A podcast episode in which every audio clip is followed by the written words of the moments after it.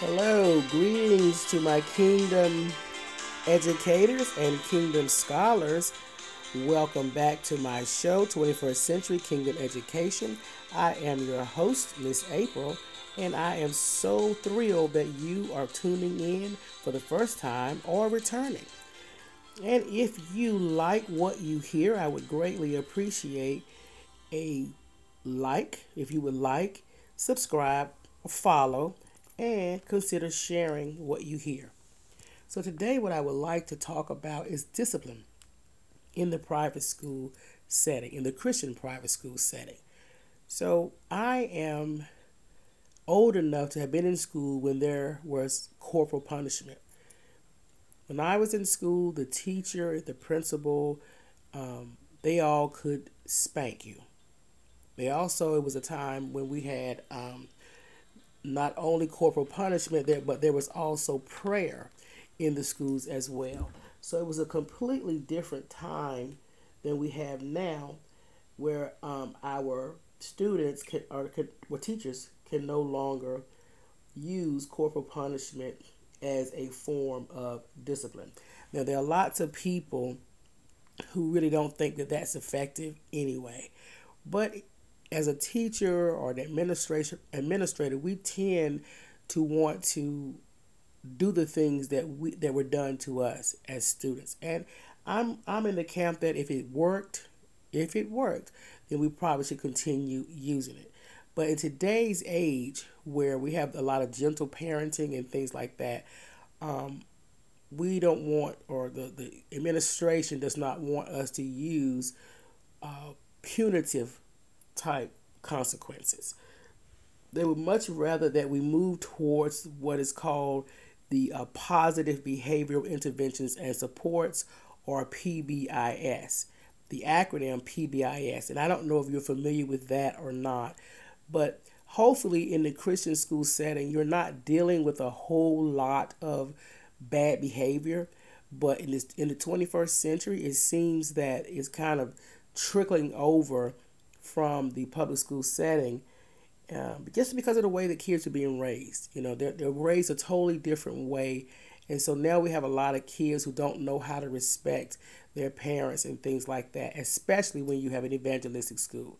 So if you have an evangelistic mission, you're more likely to deal with students who have behavior issues because many times their parents are not members of churches and they're not being raised according to biblical standards or values. And so it brings in a whole headache of, of different types of behaviors.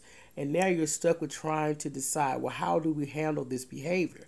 And if you look at the handbooks of various Christian schools, um, the ones that have started, been in, in uh, business or in the ministry for over 30 years, if you look at their handbooks, if they haven't been updated much, you will see that a lot of the way that they handle their discipline was punitive. The consequences were punitive, but it seemed to work. It worked. They had the control, they had the discipline um, environment that they were seeking. And when I was in school, I don't. We did have some behavior problems, but I don't remember it to the degree of what I'm seeing today, because the teacher did have some type of uh, consequence that they could deliver.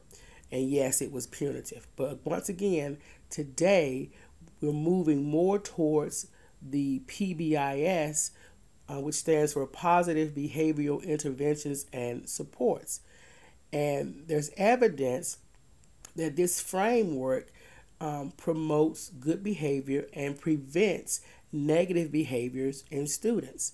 So they want to move towards this. It's more of a preventative than a reactionary um, method of dealing with discipline.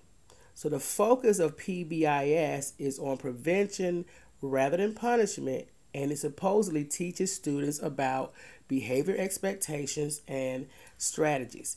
So it is a multi tiered framework, and in this case, it's a three tiered framework where you have tier one, tier two, and tier three. And it integrates all of the data, systems, and practices affecting student outcomes every day. And when this framework is implemented with fidelity, it improves social emotional competence, academic success, and the school climate. So there's a lot, a lot of evidence and research out there that has been done on this that it works. It works. So according to the research, it does reduce disciplinary incidents, it improves academic achievement, and increases attendance rates. It also works to create a positive school culture by promoting respect, not just for the authorities in the building, but also for respect for the teachers. It teaches responsibility and safety as well. So it's a proactive approach to behavior management that focuses once again on prevention rather than punishment. And it is believed that by teaching students about behavior expectations up front and strategies, it helps to create a positive school culture. And that's the goal. We want a positive school culture. But it is hard for old school teachers who, once again, who went to school in a whole different uh, setting and who are used to punitive consequences for your behavior. So it's going to take a little bit to retrain the mind to be able to you know do these different strategies and interventions that will prevent the student from misbehaving. So I believe that it has uh, some definite pluses in it and and it's been proven to be effective. So if you're like me and you have this mindset that nope, I'm gonna uh, punish, you know, you're gonna be suspended or you're gonna be put out of the classroom or you're gonna write sentences. All of these are considered punitive type behaviors and they don't prevent anything really. Um, and, and, and then it kind of puts a, a fear in the student. So some of them, some of them don't care what you do they're not going to be afraid of any consequences or um, any any consequences at all. So we need to look at what are some of the different interventions, some examples of um, positive behavior interventions and supports that have been implemented in different schools. And one of them is called the check in, check out uh, method. And this is for those students that are in tier two. So of course, let me let me just first backtrack and talk about the different the three tiers. So you have tier one, tier two, and tier three because once again it is a multi-tiered support system or a three-tiered support system, and the students will progress from tier um, from um, through the different tiers. So every student is going to start off at the beginning of the, of the year in tier one. And tier one is just universal, what's called universal supports this is programs that you have in place that the, all of the teachers use. It involves setting the expectations, letting the kids know that this is what I expect for the school year. This is what I expect in class. This is what I expect when you move through the hallways. This is what I expect when you're interacting with your teachers. So you are setting the expectations for the students and you are placing these expectations on the walls in the classroom, they're on the walls in the hall, they're on the walls in the cafeteria, so they'll know that there's no running in the hall. There'll be a sign on the wall that says "Let's walk, not not run." But in in putting these messages out, they want you to use positive language. So I gave you an example where I said instead of saying "Don't run in the halls," you might put up "Please walk in the halls." Thank you for putting your trash in the trash can know, different things like that. Uh, thank you for picking up after yourself, or um, but use positive language um, when you are setting your rules and setting your expectations. But it starts there, and then also making sure that you don't have a lot of dead time in class because um, a, a, lot of times when we don't have enough um, activities for our students i call it from bell to bell when the bell first rings, the student needs to have something to do when they first come in, and you keep that student engaged from the time the bell rings, from the beginning of the class to the time the bell rings at the end of the class. So it's called bell to bell. You're going to have engaging activities because if you've got them engaged in something that's interesting and exciting, that is going to prevent um, bad behavior. Because I have a classroom full of boys. I have mostly boys and a, a couple of girls in my class.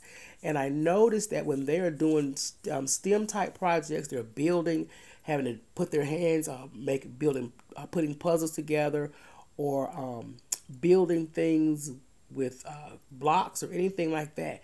They're quiet and they're not arguing. Well, they may argue a little bit over over uh, sharing the blocks, but for the most part, the bad behavior that I'm used to them um, presenting, they don't do that when it's time to, to um, draw. We give them artwork. Uh, yeah, uh, Friday, I believe, Thursday. Thursday, we had an opportunity to uh, draw a couple of things from a YouTube video. This is a, is a great channel where um, a guy and his daughter teach the kids how to draw some really fun things. And it kept their attention. And so if you keep these kids engaged, that will prevent some of the behavior. So avoid all of this dead space where you don't have anything for them to do because when you when it's like that, you're setting yourself up for kids to um, misbehave. So these are just universal supports. They call this tier one and they call it universal supports because everybody's being this is being implemented across the board for all students okay? And it's designed um, maybe you have a character program in place. And at our school we have a character program in place where we're teaching different character traits like responsibility. That is school wide and so you'll have a whole month focus on one character trait. Um, you know building community building relationship. These are all fall into tier one. Then you have tier two where you have some mild to moderate behavior challenges. These kids maybe they are tardy every day or they have uh, skipping class or not organized or um, being a little bit disres- disrespectful, but just minor things um, that the student is dealing with as far as the behavior. And so in, in this tier of tier two, which you would have more students in tier two um, than t- hopefully in, in, than in tier three. But in tier two, you know, you might want to use your program called check in, check out, where you assign the student to a um, mentor or a counselor they would check in with every morning. And they would uh, greet the, the student and talk to the student about what your goals are for today. So if they, you know, maybe they can't remember their homework to bring their homework in. So you may make have them come in with an organizer and say, "Do you have your organizer today? Uh, you're gonna write down. We have the goal of you writing down your homework in every class." And so they would take that sheet to every class and give it to the teacher. And the teacher would check what the goal is for that day. And at the end of the class, the teacher will check. You know, did Sally write down her homework assignment today in her planner? I'll look at her planner, see that Sally did it, and check yes, and give Sally some points and give it back to her, and she would take that to the next class. At the end of the day, she would check in with the um, counselor or mentor or coach, whatever you want to call that person, and that coach would tally up all their points. And there's a goal of points for them to reach to get some type of prize or something for um, checking in and, and, and following along with, with what the, um, the goal is. And then at the end of the day, they take that sheet home to their parent. Their parent is to look at that whether they met their goals for the day. The parent signs off on it, and the kid brings it back the next day and receives a new sheet. That's called check in, check out. And that's been found to be very effective for minor to moderate behavior issues. Once again, if it's excessive tardiness or um, a, a, a, student is forgetting their assignments. The student is not bringing supplies to school. The student can't stay in their seat. The student is not raising his hand before he talks. These kind of little minor things, um, you can use the check in, check out. Then there are some other interventions that will fall in, um, like timeout breaks for a child. You know, maybe a child gets uh, uh, gets overwhelmed, and then they may need a pass, and you would give them a, a mental break where they would take a pass and maybe go to the back of the room, read a book for about ten minutes, and then come back in. So a lot of different interventions that fall in tier two. Okay. Um, and then those that have some more major problems are those who are not responding to tier two would then be moved to tier three.